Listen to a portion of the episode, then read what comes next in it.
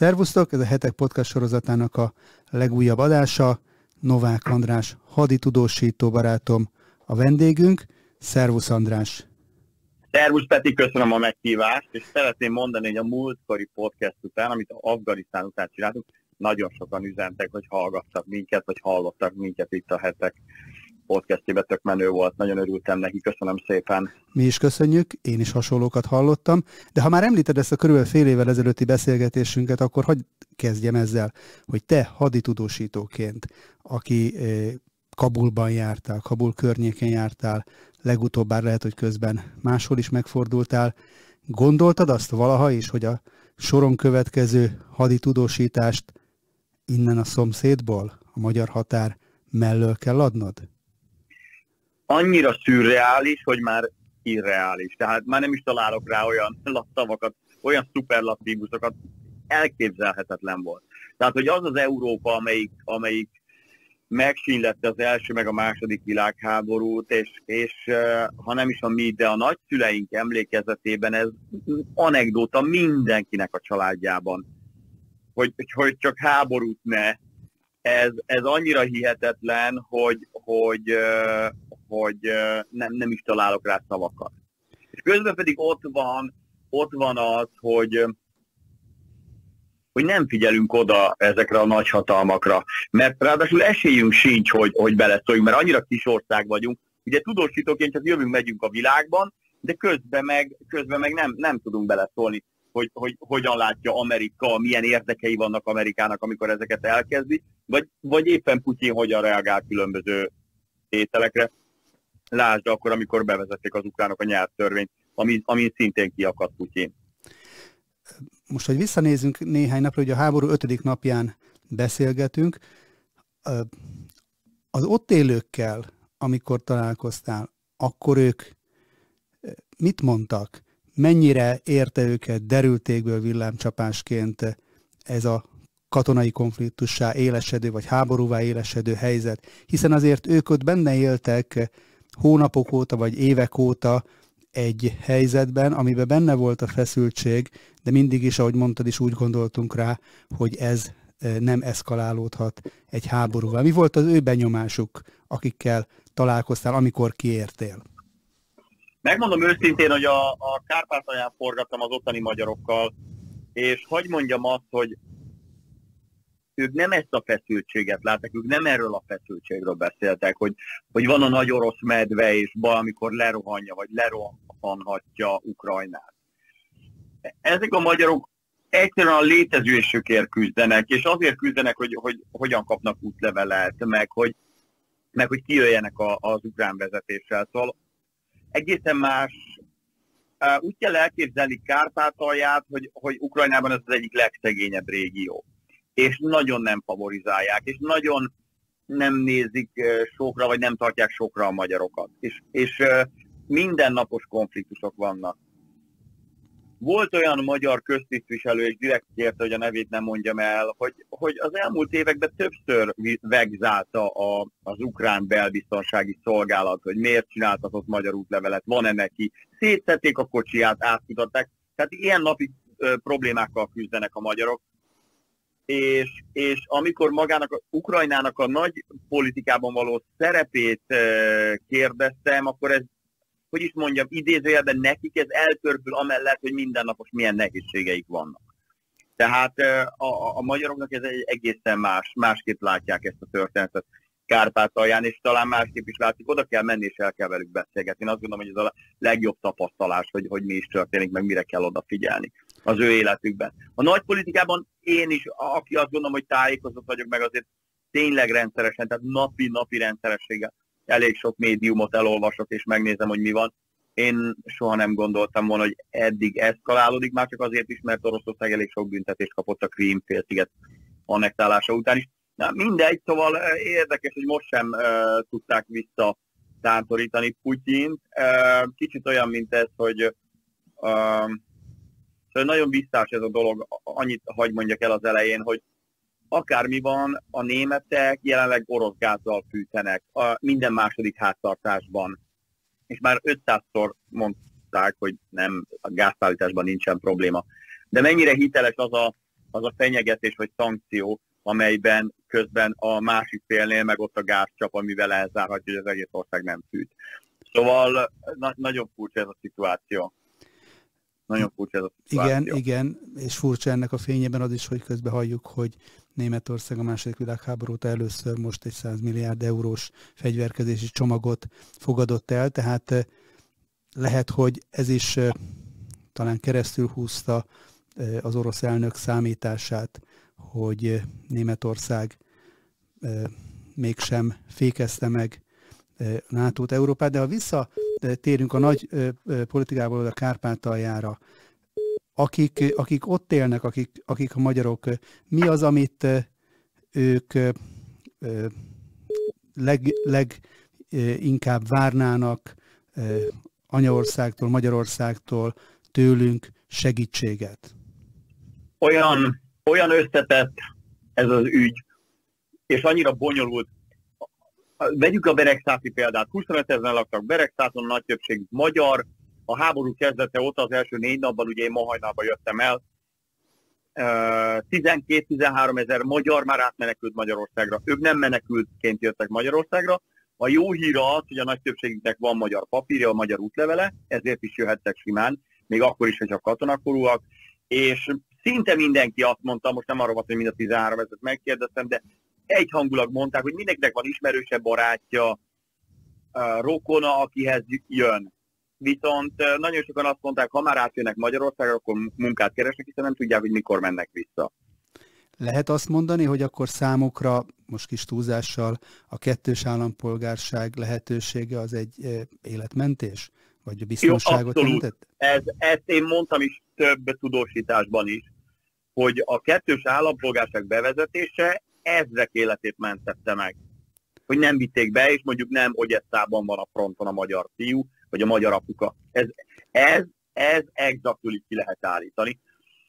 Azt gondolom, hogy, hogy a, rossz hír az egészben az, hogy, hogy nagyon sokan jönnek ebből, és elkezdték felvásárolni a házakat, a telkeket. Úgy képzeld el, hogy egy kis ház telekkel 20 és 30 ezer euró. Tehát magyarul 10 millió forintért, és simán készpénzbe ki tudják fizetni, és arra gondolnak a kieviek, hogy hogy uh, itt az ország békés, Ukrajna a nyugati részében, a békés részében kihúzzák a háborút, egy hét, két hét, három hét már megvették ezt a szeket, és valószínűleg vissza már nem fogják adni. Azok a magyarok, akik pedig elmentek, vagy eladták, nagy valószínűséggel nem fognak visszamenni, nagyon sokan már csak a nagymamát, a nagypapát adták ott, ugye mondjuk aki vigyáz a házra, és majd maximum visszajárnak látogatni. Tehát az egészben nagyon-nagyon szomorú, hogy azt kell, hogy mondjam, hogy hát itt Kárpátaljának nem sok jót, jó, ö, sok jót jósolok hosszú távon, hiszen nagyon sokan átjöttek, a háború miatt most még többen átjöttek, egyébként hihetetlenül nehéz helyzetben vannak.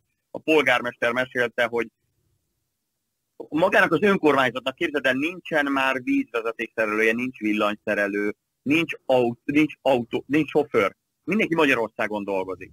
Tehát ez a tendencia, hogy, hogy a kisebbség egyre jobban szűkül, ezt meghatványozta a háború mert ugye van hova jönniük az anyaországba, de úgy, mint hogy kárpátaljai magyarok, eleve nagyon kevesen voltak, 150 ezeren. Hát azt mondják, hogy ennek már a fele is alig lehet, és most ugye nagyon sokan átjöttek Magyarországra.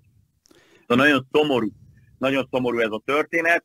Persze csomóan maradtak még, tehát több ezeren vannak, de, de azt látni kell, hogy nagyon rossz volt a viszony az ukránokkal. És ugye ezt most nagyon nehéz ilyen kontextusban elmondani, amikor Ukrajnát támadják, Ukrajnát bombázzák, mert ha felülről nézem, vagy ilyen ernyőszerűen a nagy politikát, akkor van a szegény Ukrajna, a kicsi Ukrajna, meg van a nagy orosz medve, és csak két példa, az, az ukrán tankok száma 1500, az orosz tankok száma 15 ezer. Ilyenkor az ember automatikusan ugye a kicsi mellé állna, hogy kívülről, hogy hát ugye ne, szegények. Na de, na de közben meg ott van a magyarok, akikkel meg rettentően kiszúrt az ukrán vezetés. Gondoljunk a kisebbségi törvényre, az oktatási törvényre, a nyelvtörvényre. Szóval nagyon-nagyon nehéz helyzetben voltak, és amikor a magyarokkal beszéltem, és direkt név nélkül mondom, azt mondták, hogy ezért, ezért a kormányért menjünk meghalni. Aki, aki el akarta venni a kultúránkat, el akarta nyelv, venni a nyelvünket, stb. stb. stb. Persze valaki mondhatná, de hát a hazádért, Hát igen, nagyon összetett kérdés, és nagyon nehéz kérdés, Peti. Ezt, ezt azért elmondani, de, de oda kell menni, és el kell velük beszélgetni, hogy érezzük azt, hogy mi történik most ott. És én azt gondolom, hogy nekünk az, hogy mi lesz Ukrajnával, az egy dolog. Nem tudjuk befolyásolni, de hogy mi lesz a magyarokkal, az viszont szerintem kulcskérdés. Nem tudom, mennyire értesz egyet, hogy így látod igen, én még amit egy-két perccel ezelőtt mondtál, azt próbálom megemészteni, hogy hogy létezhet az, hogy egy háborús helyzetben spekulánsok érkeznek egy szerencsétlen térségbe, akik ugye két oldalról is szorításban vannak, magyar lakta területeken, és kihasználva ezt a helyzetet fölvásárolják a házaikat, ez egészen döbbenetes és talán ezt az oldalát nem is ismerjük itt mi helyben. Ugyanakkor azt lehet látni, hogy akik jönnek, akik átjönnek, azokat eh, itt és a határnak a innenső oldalán is úgy láttam, hogy, hogy, hogy forgattál, és hát, tehát ahogyan fogadják őket, eh, a szeretettel, barátsággal, eh, befogadással, van egy összefogás országos méretekben az ő megsegítésükre. Ez, ezzel kapcsolatban mit tapasztaltál? Igen, ketté kell választani. Azt hiszem, hogy Magyarország most egészen jól vizsgázik.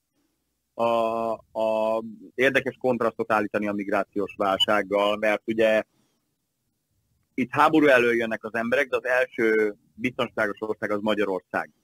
Ugye itt a, az illegális migráció kapcsán volt, aki összehasonlított, tehát a legnagyobb különbség az, hogy aki mondjuk Iránból jön, és azt mondja, hogy háború elől menekül, egy Iránban nincs háború, kettő azóta átjött kilenc országon, tehát ha ő békét vagy biztonságban akar lenni, bármelyik kilenc országban megállhatott volna. Itt viszont mi vagyunk az első biztonságos ország, egy. Kettő, a, a, a magyarok azt mondták, hogy, hogy ugye ők, ő, ők, nem, ők nem a menekült kategória. A magyarok félig meddig hazajönnek, meg, meg amit is mondtam az előbb, hogy, hogy ismerősök, barátok befogadják őket, őnek a nyelv miatt könnyen tudnak elhelyezkedni, ráadásul munkaerőhiányban tehát valószínű ő, ők így vannak. A, a, a többi menekült, tehát nagyon sokan jönnek ugye most már ebből, és most már hát olyan 80-90 ezernél járunk így az ötödik napon, akik Magyarország felé jöttek, de azért azt tudja, hogy összesen most már olyan 5 és 600 ezer között van azoknak a szám, akik elhagyják Ukrajnát. Hihetetlen nagy szám, tehát majdnem napi 100 ezer ember. Nagyon a legtöbben Lengyelország felé mennek, mert a Kievből a nyugatra vezető autópálya nyíl egyenesen arra tart, és ugye a déli harcokhoz pedig a legközelebb Moldávia van, illetve Románia, tehát Moldáviában, Romániában már többen mentek, mint Magyarországra. A legkevesebben Szlovákiába is, ugye ennyien jöttek Magyarországra, de köztük ugye ott vannak a magyarok. Tehát választjuk szét, a magyarokat nem tekinteném menekültnek. Nem azt mondom, hogy hazajönnek, de, de hát ugye ez élő kapcsolat van a, a, a Nyugat-Ukrajna és Magyarország között. A többiek viszont menekültek, én azt gondolom, hogy Magyarország egyelőre jól vizsgált, tehát jól csinálunk mindent, voltak hiénák, tehát azt többször hallottam, hogy lehúzták őket. Elviszünk a nyugatiba, gyere ülj be a kocsiba, beültették, azt a végén itt közölték velük, hogy akkor 100 ezer forintot létszős perkálj ki. Én azt mondtam nekik, nagyon sokan álltak a sorba a konzulátusnál útlevélért, hogy abban a másodpercben, ha ilyet hallanak, hívjanak rendőrt, és mondják, hogy ö, határon kívüli magyarok is a, a izé elől jöttek, a, a háború elől menekülnek, és hívják oda a rendőrt, és biztos, hogy nem kell kifizetni 100 ezer forintot, tehát ez vérlázító. Ráadásul egy csomóan ajánlották fel önkéntesek, hogy segítenek.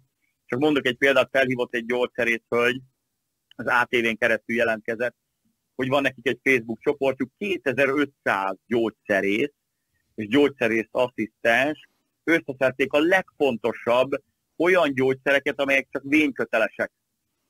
De hogy ezt nem lehet csak úgy simán odaadni, mert ugye vényköteles gyógyszerek, de szeretnének segíteni, összehoztam őket az egyik segélyszervezettel, ismered a Béláikat, pont a baptisták, éppen mentek, kivitték ki, és azt mondták, hogy nagyon-nagyon szívesen segítenek. Tehát nagyon példátlan az összefogás, hogy gondolj bele 2500 gyógyszer, mi mennyiségű gyógyszert tudott összeszedni, én azt hiszem pont a napokban intézik a kihozatal, de ugye ott van az összes segélyszervezet, az ökumenikusok, a máltai.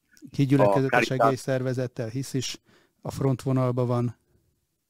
Tök jó. Szóval akkor én azt gondolom, hogy ez, ez maga az ország jól, jól vizsgázik. Nagyon sokan felajánlották, hogy ingyen elviszik őket. Van olyan, most olvastam egy cikket, valaki felent nál és aludhatnak egy csomóan. Tehát ez, ez, ez azt hiszem, hogy Magyarország eh, ügyesen összefogott. A, a rossz híreket a, a, a beszélgetésünk elején mondtam el, hogy eh, Kárpátalja én azt gondolom, hogy nagyon, hát így is nagyon csökken a létszám, de ez, ez most meghatványozta ez a, ez a háború. És ugye még egyszer mondom, sokkal jobban érdekel engem, hogy mi lesz a, a, a magyarokkal. Azt hiszem, hogy Putyin most teljes támadást indított, ugye most ez a beszélgetés, nem tudom, elmondhatjuk, hogy ez kedden délután van, felvételről megy. Most ugye egy hatalmas nagy offenzívát indított. Ha jól látom, nem nagyon kevés a civil áldozat. Ha jól látom, nem tudom ez. Igen, én is ezzel ugye, találkoztam, tehát hogy ahhoz képest, amilyen uh, haderőt mozgósított, ahhoz képest ez egy, ha lehet mondani, akkor, akkor visszafogott támadás, de egyértelmű támadás. Hát egy hát agresszió, tehát ez minden szempontból agressziónak számít. Nem lehet kimosdatni Putyin, tehát ez elég egyértelmű.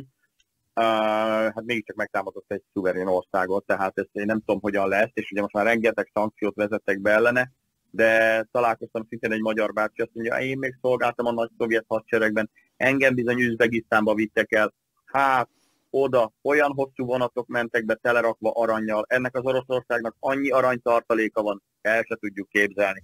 Igazából tesznek rá, hogy milyen bankrendszert állítanak le. Valószínű nem így van, de ebbe is van igazság. Másodszor még egyszer mondom, Európa nagy többsége azért orosz gázzal fűt. Tehát itt én nem tudom, meddig lehet eh, Oroszországgal keménykedni, de most akkor mindenki válfával fog fűteni, vagy nem nagyon látom, hogy, hogy mi lesz a megoldás. Most küldenek is fegyvert, meg nem is, van, aki vadászgépet küld, van, aki rakétákat, rakéta, páncél elhárító, stb. stb.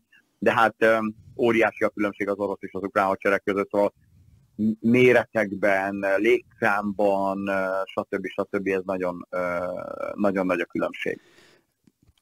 Hallottak-e a Ukrajnából érkezők arról, hogy voltak itt, akik Magyarországon azzal vádolták meg őket, hogy igazából szavazatturisták voltak már négy évvel ezelőtt, és most pedig felhasználva ezt a válsághelyzetet már tömegével jönnek, hogy egyáltalán ezek a elképesztő vádak, vádaskodások, méltatlan állítások eljutnak hozzájuk, vagy ezek csak itt a belpolitikai szénának szólnak? Őszintén mondom, Peti, olvastam ilyen hírt, de itthoni belpolitikai rovatban. És amikor én kim voltam, és minden nap forgattam, és dolgoztam napi 16 órát, nem panaszképpen mondom, csak mondom, hogy folyamatosan velük voltam, semmi erről nincsen szó. Tehát ez, ez, dehogy is, ez, ez, ez, ez nem kérdés, meg nem is foglalkozik senki ilyennel. Tehát valaki azért jön, mert itt él, itt dolgozik, vagy azért jön, mert menekül a háború elől, vagy azért jön, mert próbál magyar útlevelet szerezni. De a talapal egyébként annyit hagy mondjak el a konzulátus képzelet, szombat vasárnap is dolgoznak, és hosszú sorokban, sorokban állnak a magyarok. Tipikus eset, anyukának, apukának megvan a magyar útlevél, a gyereknek meg nem csináltattak, nem foglalkoztak vele. Mert amikor kimentek Magyarországra, vagy jöttek Magyarországra, egyébként úgy mondják, hogy kimennek Magyarországra, uh-huh.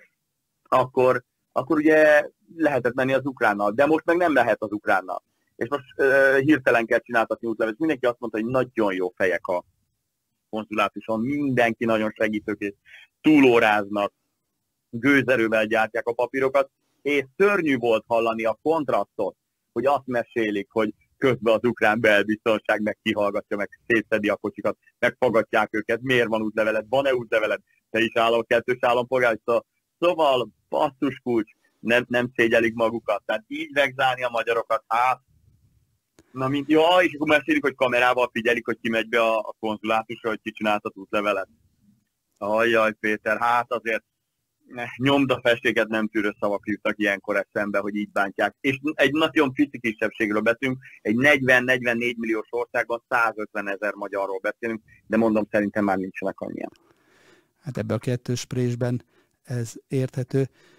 Novák András, Andrés, nagyon köszönöm az előző percekben, hogy rendelkezésünkre álltál. Köszönöm, hogy elmondtad a tapasztalataidat.